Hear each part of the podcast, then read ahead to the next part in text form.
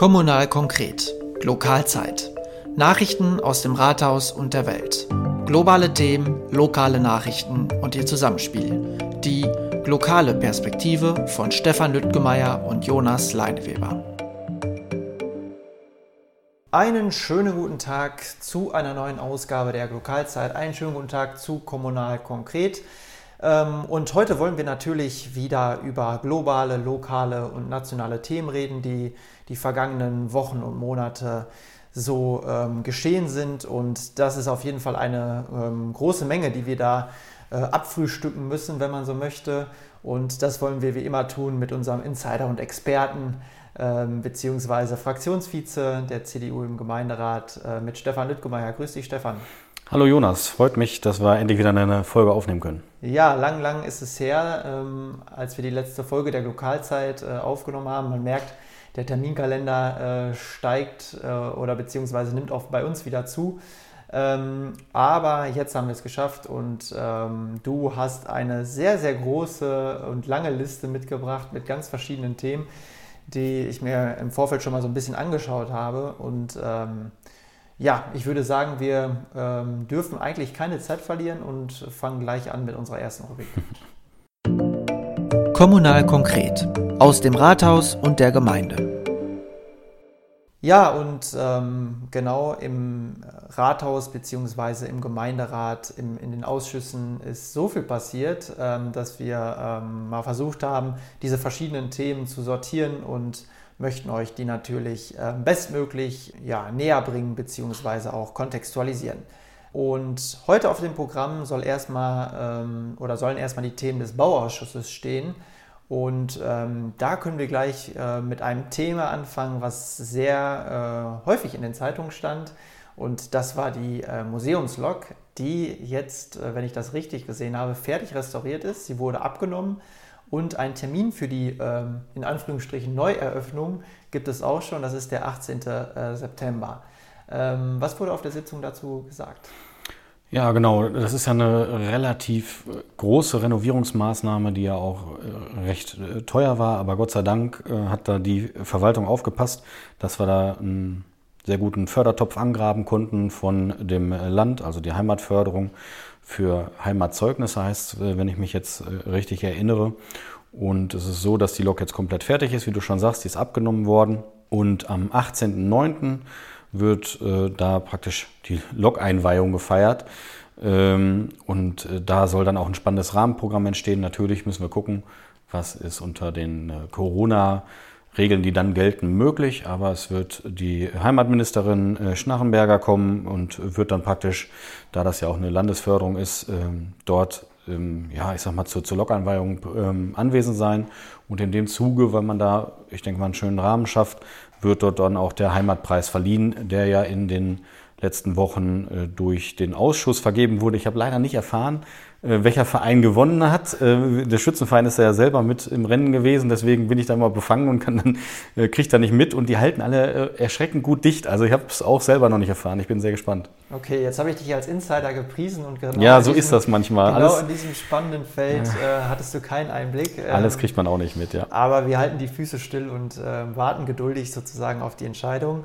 Ähm, was äh, mir in diesem Zusammenhang aufgefallen ist, beziehungsweise nochmal ins Gedächtnis gerufen worden ist, dass die Museumslok, so kann man ja sagen, schon ein Erinnerungsort der Gemeinde Altenbeken ist. Man merkt das dann doch, dass es eine durch und durch Eisenbahnergemeinde ist.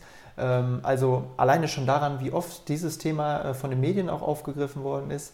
Also so ein Kristallis äh, Kristallisationspunkt äh, ähm, ja, mitten in Altenbeken und man merkt eben, äh, oder man könnte sagen, genau dort wird auch die Eisenbahnergeschichte ähm, nochmal besonders ersichtlich, oder? Ja, es ist halt äh, ähnlich wie der Viadukt äh, eine Art Wahrzeichen und das vielleicht weniger nach außen, wie, wie der Viadukt es tut äh, und dafür mehr nach innen für die Bevölkerung selber.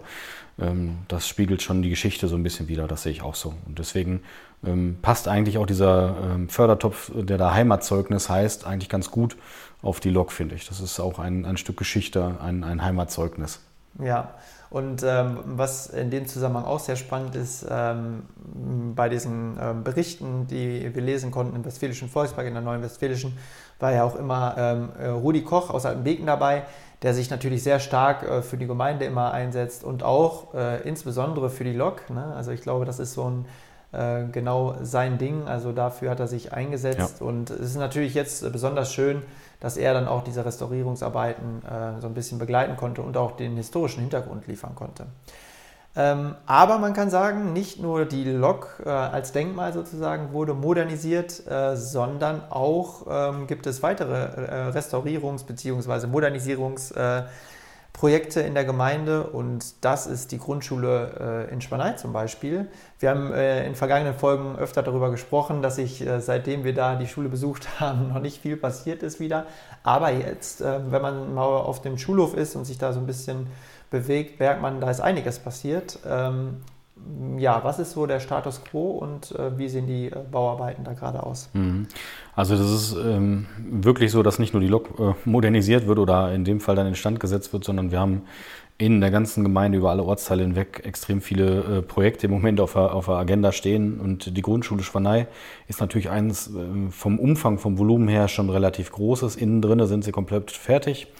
Ähm, mein letzter Stand war, dass einige Fassadenarbeiten noch fehlen, aber wenn man so da jetzt im Moment vorbeigeht, die Gerüste sind schon wieder abgebaut. Also der Großteil äh, ist da jetzt fertig. Das sind jetzt so ein paar Feinschliffe, die noch gemacht werden. Ähm, draußen entstehen ja noch Parkplätze. Das hatten wir ja äh, noch mit diesen Umbaumaßnahmen beantragt, äh, weil wir wirklich da gesehen haben, dass es dann extrem Engpass gibt. Wenn man dann mal mittags hergegangen ist, hat man sich echt erschrocken, wie viele Leute da hingehen. Da werden also 13 neue Parkplätze entstehen. Das wird noch kommen. Heißt, so ein bisschen Umfeldmaßnahmen äh, müssen natürlich noch gemacht werden. Aber ansonsten sind das schon so die letzten Züge, die da jetzt in der Modernisierung der Grundschule vonstatten gehen. Und das ist auch, glaube ich, sehr wichtig, weil diese Schule, ähm, ich sag mal, als ich da drin war, sah die schon so aus, als meine Eltern äh, da drin waren. Und jetzt ist mein zehnjähriger Neffe, der kommt jetzt gerade da raus. Also von daher gesehen ähm, wurde das durchaus mal Zeit, dass da ähm, kernsaniert wurde, sag ich genau. mal. Genau, also wo die Lüttgemeiers jetzt raus sind, konnte man das Projekt Ja, jetzt kann man, jetzt kann man anfangen, genau. kann man das Projekt in Angriff nehmen.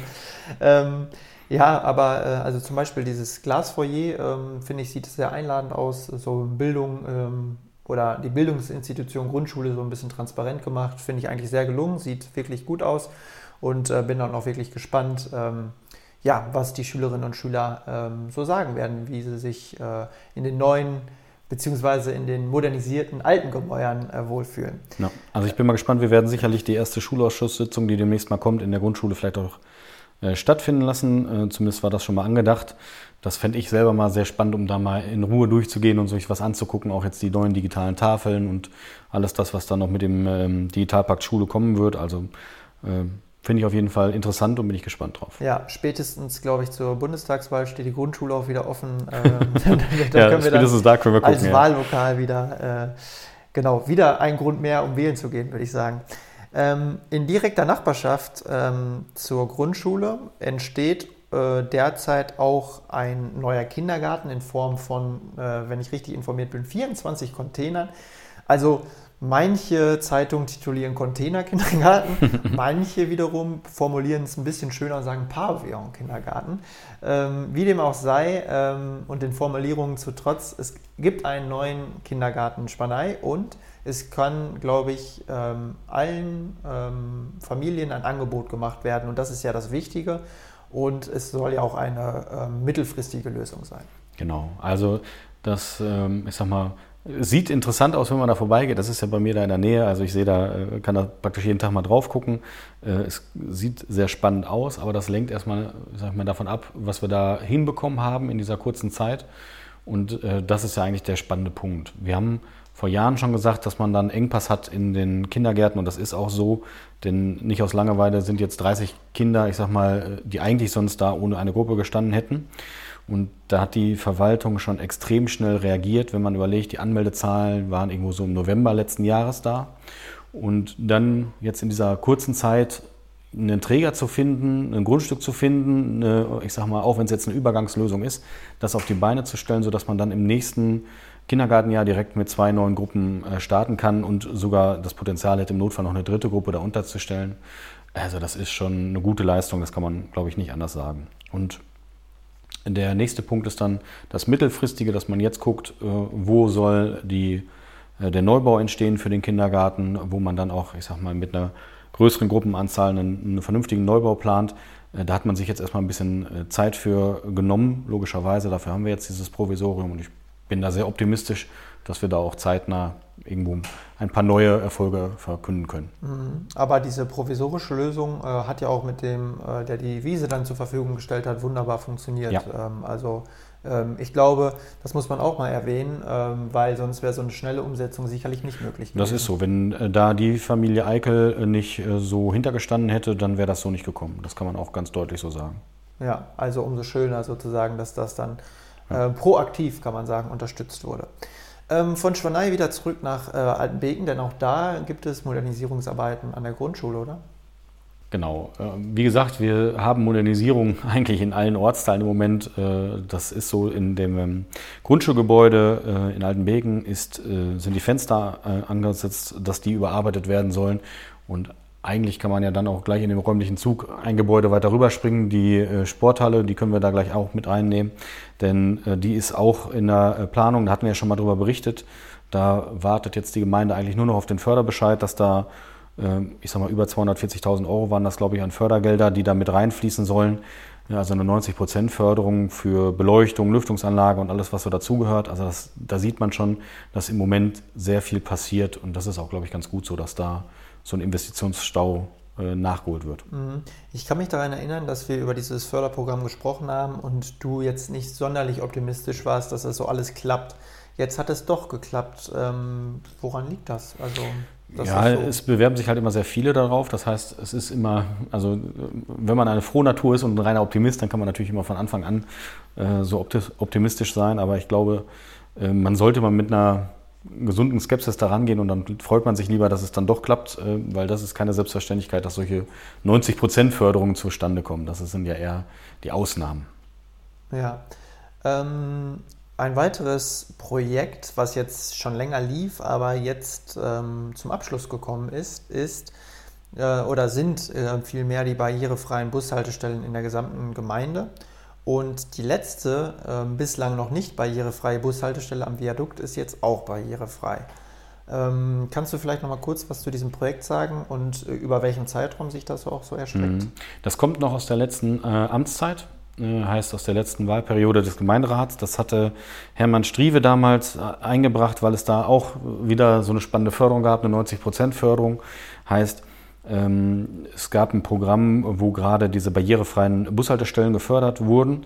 Und in dem Zuge haben wir dann beantragt, dass alle Gemeinde-Bushaltestellen, also in unserem Gemeindegebiet, überarbeitet werden sollen und barrierefrei gemacht werden sollen. Und das Schöne ist, dadurch konnten sie auch modernisiert werden. Also die wurden einmal komplett neu gebaut und ähm, da eine 90% Förderung zu bekommen, ist natürlich schon ähm, ein großer Vorteil. Und da hatte damals Hermann Strieve äh, aufgepasst, sage ich mal, und äh, hat da zum richtigen Zeitpunkt das Ganze vorgeschlagen.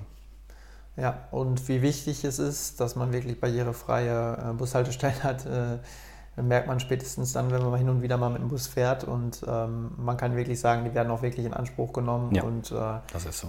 Gerade für äh, die Personen ist es dann besonders wichtig, weil die auch zumeist mit dem öffentlichen Nahverkehr unterwegs sind. Genau. Ähm, ja, gebuddelt in allen drei Ortsteilen wird auch in Sachen äh, Breitbandausbau, Stichwort Glasfaser. Äh, auch da geht es eifrig voran. Genau, also da sind zumindest die Bauarbeiten fast überall abgeschlossen, ist mein Stand. Also ähm, da ist jetzt eher die Herausforderung, die ganzen Hausanschlüsse zu legen. Das geht ganz gut voran. Äh, bei mir ist selber ja schon länger Glasfaseranschluss, bei meinen Eltern, die haben jetzt auch den Anschluss. Ähm, da hat es eigentlich ganz gut geklappt. Bei mir selber musste der Techniker auch schon kommen. Ähm, das äh, ist also auch, hat geklappt. Das ist ein Tag später war er dann da und funktioniert auch direkt wieder.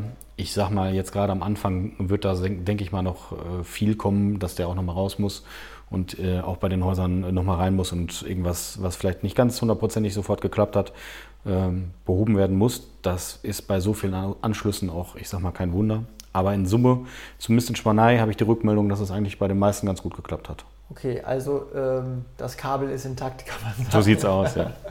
Also, wenn schon der Informatiker Stefan nicht mehr weiter weiß und den Techniker rufen muss, ähm, ja, muss sich keiner dafür schämen, auch den Techniker zu Nein, und vor allem ist das auch noch so ein blöder Fehler gewesen, dass das Glasfaserkabel abgeknickt, weißt du? Ja. Er kommt vorbei, leuchtet da mit seinem Lämpchen rein und sofort sieht er die, die Stelle und sagt abgeknickt. Ja, also. Das passiert dem besten Informatiker auch mal. okay. Ähm, ja, wir waren schon in Altenbeken äh, und in Schwanei mit verschiedenen Projekten. Äh, Glasfaser betrifft ja alle drei Ortsteile. Ähm, jetzt hat sich der Hund gerade geschüttelt und äh, jetzt gehen wir aber mal mit einem äh, oder mit einem Projekt nach Buke, also was äh, ja, äh, genuin ein Buka-Projekt ist, nämlich die Teichanlage am Springen, über die wir auch gesprochen haben schon äh, in der Lokalzeit. Genau, das gehört eigentlich auch in die Kategorie, äh, es zieht sich lange hin, denn das kommt auch aus der letzten Amtszeit äh, vom Rat. Heißt, das haben wir, glaube ich, 2014 oder 2015 das erste Mal beantragt und äh, da habe ich jetzt wirklich mal die Hoffnung, dass das endlich durchkommt. Äh, ist es so, dass wir da auch nur noch auf den Förderbescheid warten. Also man muss immer den Förderbescheid zugestellt bekommen. Äh, damit man anfangen darf mit den Baumaßnahmen, weil sonst verstößt man gegen den vorzeitigen Maßnahmenbeginn. Das ist immer so ein bisschen Beamtentum, was dann dort durchkommt, aber darauf warten wir und dann geht's los. Und dann ähm, ist das ein echt schönes Projekt, was da in Buke entsteht. Äh, die Pläne, das sieht äh, wirklich gut aus, wenn das so kommt, wie das jetzt alles geplant ist. Ja, ich bin auf jeden Fall äh, sehr, sehr gespannt und äh, so viel ist versprochen. Wir werden das auf jeden Fall begleiten die nächste Zeit. Ähm, ja, unter der gleichen äh, Kategorie lässt sich eigentlich auch der Biker-Parcours oder Bikerpark oder wie man es auch immer nennen mag, ähm, äh, fassen, äh, der ja in Schwanei gebaut werden soll, äh, auf einem, einer Wiese der Familie Bölte. Ähm, eigentlich ähnlicher Stand der Dinge, oder? Ja, genau, der Bike-Parcours, das ist eigentlich eine ähnliche Situation. Mm, da warten wir noch auf ähm, die Bestätigung der Förderung und sobald die vorliegt, wird es da auch vorwärts gehen. Das heißt, der erste Schritt wird dann der sein, dass der Bürgermeister die äh, Kids, die das äh, mit dieser Unterschriftenaktion äh, ins Rollen gebracht haben, dass die einfach mal eingeladen werden ins Rathaus, dass man mit denen spricht und sagt, was wollen die, damit man einfach mal die Interessenten äh, zusammenkriegt und irgendwo durch dann ähm, auch miteinander absprechen kann, was wir da realisieren können. Das Schöne bei dem Projekt ist auch, dass schon mehrere Vereine signalisiert haben, dass sie da ehrenamtlich mithelfen wollen, wenn die Baumaßnahme losgehen kann. Also da bin ich auch sehr zuversichtlich, dass sobald da der Bescheid eintrifft, dass es da vorwärts geht. Ja, also sollen die Jugendlichen, die den Stein ins Rollen gebracht haben, auch wirklich diesen Prozess mitgestalten, genau. mitgestalten. Und ähm, ja, besonders schön, ähm, dass sofort aus verschiedenen äh, Richtungen dann auch wirklich ähm, schon die Signale kamen, dass man da äh, wirklich mit anpackt und sagt, äh, wir bauen das Ding mit, beziehungsweise wir schalten ja. uns da in der Gestalt, äh, Gestaltung mit ein. Ähm, ja, saniert werden momentan auch äh, zahlreiche Straßen in der gesamten Gemeinde. Ähm, was kannst du dazu sagen? Genau, das gehört ja zum Bauausschuss immer mit dazu, dass man auch über die Straßensanierung redet und so, dass jetzt dieses Jahr noch äh, Ossensteg und Bruckstraße äh, angefangen werden. Das soll ähm, beim Ossensteg, glaube ich, im Anfang Dezember losgehen, also Ende des Jahres. Und die Bruckstraße, ähm, die soll eigentlich noch bis Ende Oktober, glaube ich, fertig gemacht werden. Dazu gibt es die Kuhlbornstraße und die Pfarrer-Schlottmann-Straße. Die gehen in die Anliegerbeteiligung. Das heißt, dass man da dann mit den Anwohnern redet und abspricht, was da genau geplant ist und wie man vorgeht. Und natürlich auch immer jährlich mit dabei ist äh, die ähm, Feldwegsanierung. Das heißt, wir gucken uns die Feldwege an, das ist ja mit den Landwirten dann abgesprochen, welche Prioritätenliste man da vorgeht. Und ich glaube, da müssten jetzt anstehen sowas wie Kohlweg, äh, Limberg, unterm Limberg, äh, Keimberg und äh, Altenbekenberg-Lernlager. Das sind so die Straßen bei den Feldwegen, die jetzt ähm, im Moment auf der Liste stehen. Ja, städtebaulich vielleicht in dem Zusammenhang ähm, sicherlich auch noch interessant ist der sogenannte Wohnpark Egge. Äh, vielleicht erstmal ganz kurz zu dem Konzept Wohnpark Egge und äh, was es damit auf sich hat. Genau, das ist ein Projekt, was schon Ewigkeiten vorangetrieben wird. Da hat der Herr Wessel schon extrem viel Energie damals da reingesteckt und ist, glaube ich, bei ihm auch wirklich ein Herzensprojekt. Und äh, das kann man ja auch so sagen, wo er aufgehört hat, hat er nochmal einen Förderantrag gestellt, äh, hat den ähm, selber dann eingereicht und hat uns damit einen großen Gefallen getan, denn dieser Förderantrag ist durchgekommen und äh, hat dann äh, dazu geführt, dass wir jetzt nochmal eine Förderung bekommen für dieses Wohnparkkonzept. Das heißt, äh, da haben sich jetzt renommierte oder werden sich renommierte Ingenieurbüros mit auseinandersetzen und ein Konzept entwickeln. Und der Gedanke dabei ist ja mitten im Ort in Altenbeken einen ähm, Wohnkomplex zu schaffen, der ich sag mal, zum einen betreutes Wohnen schafft, barrierefreie Wohnungen, vielleicht auch wirklich Wohnungen äh, zu mieten für Ältere oder auch ein Teil wirklich ähm, ja, mit Pflegeeinrichtungen dabei. Und das halt mitten im Ort in Altenbeken. Ich erinnere mich, das war ein großer Aufschlag nochmal in den Zeitungen. Ja, genau. ähm, also ich glaube sogar im September oder Oktober letzten Jahres, also wirklich das letzte, mhm. die letzte Amtshandlung äh, von äh, Herrn Wessels, die sozusagen dann noch ähm, positiv bescheidet wurde. Ganz ich. genau. Ja. ja, wunderbar. Das war eine ähm, große äh, Menge an Themen, an wichtigen Themen, an interessanten Themen und ähm, man sieht daran, also es tut sich einiges in der Gemeinde. Ähm, es wird saniert, modernisiert in allen Bereichen und ähm, ich könnte mir vorstellen, dass es eine recht lange Bauausschusssitzung war. Oder? Ja, das ist manchmal so, äh, dann dauert das ein bisschen länger, aber das sind ja auch spannende Themen und das sind jetzt ja auch bei weitem nicht alle Themen, sondern ich sag mal, das waren jetzt die größeren Punkte, über die wir geredet haben. Ähm, ich sag mal von von E-Auto-Ladestationen über vielleicht äh, Solarmodule, die man bei den Gemeindegebäuden überplant und sowas. Also es gibt 20.000 andere Themen auch noch, aber das sind halt die größeren, über die dann im letzten Bauausschuss berichtet wurde, wie da so der aktuelle Stand ist. Mhm. Und äh, wir haben uns ja jetzt in dieser Folge nur auf den Bauausschuss konzentriert, weil es eben so viele Themen sind. Ähm, und äh, deswegen machen wir auch ähm, nochmal recht zeitnah eine Folge, wo es dann um die Gemeinderat-Themen geht äh, und auch nochmal ähm, ein bisschen was zu dem ÖPNV sagen, denn da tut sich auch einiges. Ähm, genau. Aber da werden wir dann in einer nächsten Folge noch genauer äh, drauf gehen, weil es jetzt so viele und äh, facettenreiche Themen waren, äh, die hier schon angeklungen sind. Gut, dann würde ich sagen, machen wir ähm, weiter mit unserer abschließenden Rubrik. Kommunal konkret aus Deutschland und der Welt. Ja, und äh, unter dieser Kategorie äh, kommen wir an einem Thema äh, sicherlich nicht vorbei, ähm, an dem Jahrhunderthochwasser in Westdeutschland. Ähm, ich weiß nicht, wie es dir äh, ergangen ist, aber als ich die Bilder gesehen habe, die man ja äh, bis heute eigentlich in den Medien sieht, beziehungsweise die Aufräumarbeiten, ähm, dann sage ich eigentlich immer wieder, ich kann mir das nicht vorstellen. Also es ist unvorstellbar in, im, im buchstäblichen Sinne. Ähm, also man kann es oder ich kann es mir nicht vorstellen, ähm, ja, dass ganze Häuser, Autos äh, einfach so äh, ja, von den Wassermassen mitgetragen werden. Ja, das sind schon krasse Bilder gewesen. Ne? Das kann man gar nicht anders sagen. Ähm, dass es da ganze Straßen weggespült hat oder auch Häuser, die sich im Wasser dann in Bewegung gesetzt haben.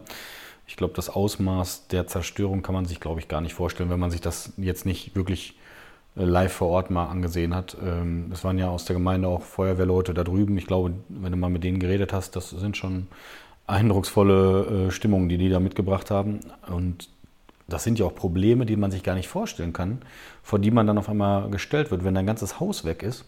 Du hast ja nichts. Du hast ja, also dir fehlt ja jegliches Ausweisdokument, wenn du nicht gerade dein Portemonnaie in der Tasche hattest oder dein Handy, dann hast du ja gar nichts mehr. Mhm. Also das ist schon unglaublich. Da sind ja ganze Existenzen von heute auf morgen komplett verschwunden. Ja, du hast die Feuerwehr äh, hier aus der Gemeinde schon angesprochen. Ähm, ich habe auch mit einem Feuerwehrmann äh, gesprochen, der von hier aus ähm, dort, dort war. Und ähm, ja, es ist so ein bisschen was Surreales, äh, dass man aus einer heilen Welt, ja. im, im, wahrsten Sinne des Wortes, dann, man muss ja sagen, so weit weg ist es nicht, dorthin fährt und einfach diese Zerstörung, dieses Ausmaß der Zerstörung sieht. Ähm, ja, und mit diesen Eindrücken müssen dann auch äh, unsere Politiker umgehen. Äh, allen voran natürlich momentan die äh, Kandidaten für das ähm, prestigeträchtige Amt, äh, was ja im September neu zu vergeben ist. Und äh, man hat gemerkt, es ist ein sehr, sehr schmaler Grad zwischen Betroffenheit und Wahlkampf. Ähm, wie würdest du beurteilen, haben sich Laschet, Scholz und Baerbock ähm, geschlagen? Ähm, beziehungsweise ähm, ja, wie sollten solche Auftritte überhaupt aussehen? Ja, das ist immer ein schwieriger Punkt. Ne? Und vor allen Dingen, du hast es gerade gesagt, ein sehr schmaler Grad. Denn ähm, klar, also man möchte ja als betroffene Person, dass dann auch die ähm, in Regierungsverantwortung stehenden Personen vorbeikommen und sich das angucken. Und jetzt ist es so, da sind natürlich äh, ein Olaf Scholz oder ein Armin Laschet haben den Vorteil, dass die auch in Regierungsverantwortung stehen und deswegen da auch eine Begründung haben, hinzufahren. Ähm, Annalena Baerbock hat sich ja auch relativ rausgehalten. Die ist ja nicht in diese äh, stark betroffenen Gebiete gefahren. Habe ich aber auch vollstes Verständnis für, finde ich auch absolut richtig. Das hat man ihr ja auch mal vorgeworfen. Äh, das fände ich aber eher heuchlerisch, wenn man dann dahin fahren würde, ohne Mandatsfunktion, weil das ist ja dann wirklich reiner Wahlkampf in, in, in Reinstform. Ich glaube, sie hat es sich sogar angeschaut, aber ohne Kameras und Genau. hat da jetzt nicht einen medialen Aufschlag rausgemacht. Also sie ist, äh, so, wenn ich das richtig beobachtet habe, hingereist und hat das dann per Twitter auch irgendwie so geäußert. Aber sie hat jetzt keine Bilder davon gemacht. Äh, Ja, finde ich auch absolut richtig, wie sie das dann gemacht hat. Ja. damit, ja. Ähm, Und von denen, ich sag mal, die in der Regierungsverhandlung sind und da sind, wird das natürlich auch erwartet. Ne? Also, Ja. dass eine, eine Angela Merkel da aufschlägt und auch ein, ein Ministerpräsident Armin Ja. Laschet oder dann in, in Rheinland-Pfalz äh, Malu Dreyer, ja doch Malu Dreyer, da, das ist äh, absolut richtig und ich sag mal, das erwarte ich auch von den Leuten in dieser Verantwortung, weil wenn man weit von diesen äh, Geschehnissen weg ist, also so wie wir beide, wir waren jetzt persönlich nicht da, dann stellt man sich das schlimm vor, aber so ein, morgen ist ein neuer Tag und dann gehen andere Themen wieder weiter für Ja. uns. Wenn man aber da einmal vor Ort war, gesehen hat, was die Leute durchgemacht haben, dann bleibt das doch, glaube ich, anders in Erinnerung und das muss es bei denen ja auch, äh, weil die dafür sorgen müssen, dass diese Leute aus dieser Krisensituation auch wieder rauskommen. Ja, einen Tag später war es schon, äh, schon eine ähm, Debatte im, äh, im Landtag, Ja. also wo es genau um diese Themen dann geht. Also ähm, da ähm, brauchen wir uns, glaube ich, nichts vormachen. Also es ist un unbedingt notwendig, dass sie da hinfahren, weil einige fordern jetzt, sie sollen wegbleiben und sozusagen, äh, die können hier eh nichts machen. Ähm, also was dann los wäre, wenn sie nicht hinreisen würde, ist klar. Ähm, was aber auch klar ist, dass manche Verhaltensmuster beziehungsweise ähm, ja, äh, oder unglücklichen Situationen, die dort gelaufen sind, ähm, wirklich äh, ja, un sehr unglücklich waren. Ähm, der Lacher von Laschet wird natürlich äh, vielen äh, in Erinnerung bleiben. Ähm, ne? Also es ist ja nicht Ja. ausgeschlossen, dass man nicht lacht, auch in so einer Situation, aber halt nicht während einer Rede äh, des Bundespräsidenten. Genau, also das ist einfach so, das ist mehr als unglücklich, das ist, ähm, ja, wie soll man sagen, schon sehr laienhaft gewesen, sage ich mal. Also wenn es jetzt eine unbeteiligte dritte Person gewesen wäre, wäre es immer noch nicht angebracht gewesen, da zu lachen in dieser Situation, wenn dann der, äh, also das höchste politische Amt ist da anwesend und, und hält eine Rede und das auch noch in einer Krisensituation, da gibt es nicht viele Gründe im Hintergrund zu lachen. Ähm, das ist schon so. Dass es irgendwo einen Lacher gibt, wenn man da äh, mal ist, das ist, denke ich mal, komplett klar. Dass, also, der Mensch lacht nun mal auch und auch in den schlimmsten Situationen und das ist auch gut so, aber nicht, wenn da gerade eine Rede gehalten wird. Das ist schon so. Das Ja. vermittelt das falsche Bild. Ja, und ähm, das scheint sich jetzt auch auf dem Wahlkampf ähm, beziehungsweise in den äh, aktuellen Umfragewerten niederzuschlagen. Ähm, man kann ja sagen, so langsam biegen wir doch ein in die äh, etwas heißere Phase des Wahlkampfes. Ähm, und das wird sich in den äh, nächsten Wochen äh, sicherlich ähm, nochmal steigern. Ähm, jetzt ist es so, dass zum Beispiel Armin Laschet ähm, sehr deutlich abgesackt ist in den Umfragewerten, Scholz hingegen gestiegen und Baerbock äh, rangiert äh, eigentlich bei ihren Werten, die sie jetzt schon einige Wochen und Monate eingenommen hat. Ähm, ja, wie bewertest du diesen, äh, diesen kurzen Einblick in, die, in die Umfragewerte? Also Umfragewerte an sich finde ich immer schwierig, also Ja. vor allem so lange vor einer Wahl. Jetzt geht es aber langsam los. Die Briefwahl fängt bald an und dann wird es natürlich interessant, weil dann sind die Umfragewerte ja auch nicht nur etwas, was in die Zukunft prognostiziert, sondern jeden Tag stimmen ein paar Leute ab und Ja. die stimmen natürlich ungefähr so, wie die Umfragewerte sind im Durchschnitt. Ne? Und das war in den letzten, bei den letzten Landtagswahlen waren das sehr, sehr viele Corona-bedingt eben. Ja, das wird dieses Jahr auch so sein, gehe ich ganz stark von aus, dass wir eine hohe äh, Briefwahlbeteiligung haben. Ähm, die drei Kandidaten, ich sag mal, das ist im Moment natürlich sehr spannend. Ähm, über Annalena Baerbock wurde viel berichtet im Vorfeld mit den, ähm, ich sag mal, Fehltritten, die sie gemacht hat. Äh, Armin Laschet leidet jetzt unter den, ähm, ich sag mal, den Lacher, den er da gemacht hat.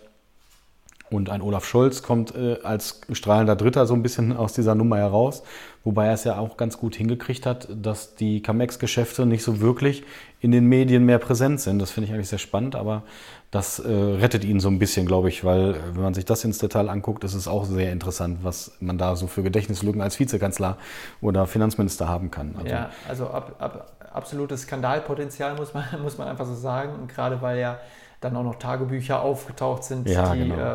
ähm, dem widersprechen, was Herr Scholz dann gesagt hat. Also sehr, sehr spannend. Aber ich gebe dir vollkommen recht, äh, bisher medial ähm, noch Ja, gar nicht so. Ähm, Man, man muss es so sagen, wie es ist. Im Moment ist es so, äh, der Olaf Scholz macht eins genau anders wie die anderen beiden. Er zieht die SPD etwas nach oben und die anderen beiden Kandidaten ziehen die Parteien jeweils etwas nach unten. Das ist ein sehr interessantes Verhältnis im Moment. Das, äh, das ist schon so. Aber ich bin da sehr äh, gespannt, äh, was da am, äh, im September nachher entschieden wird. Ich äh, bin da im Moment immer noch so ein bisschen optimistisch für die CDU, dass wir zumindest in die Regierungsverantwortung kommen und auch das als stärkste Kraft.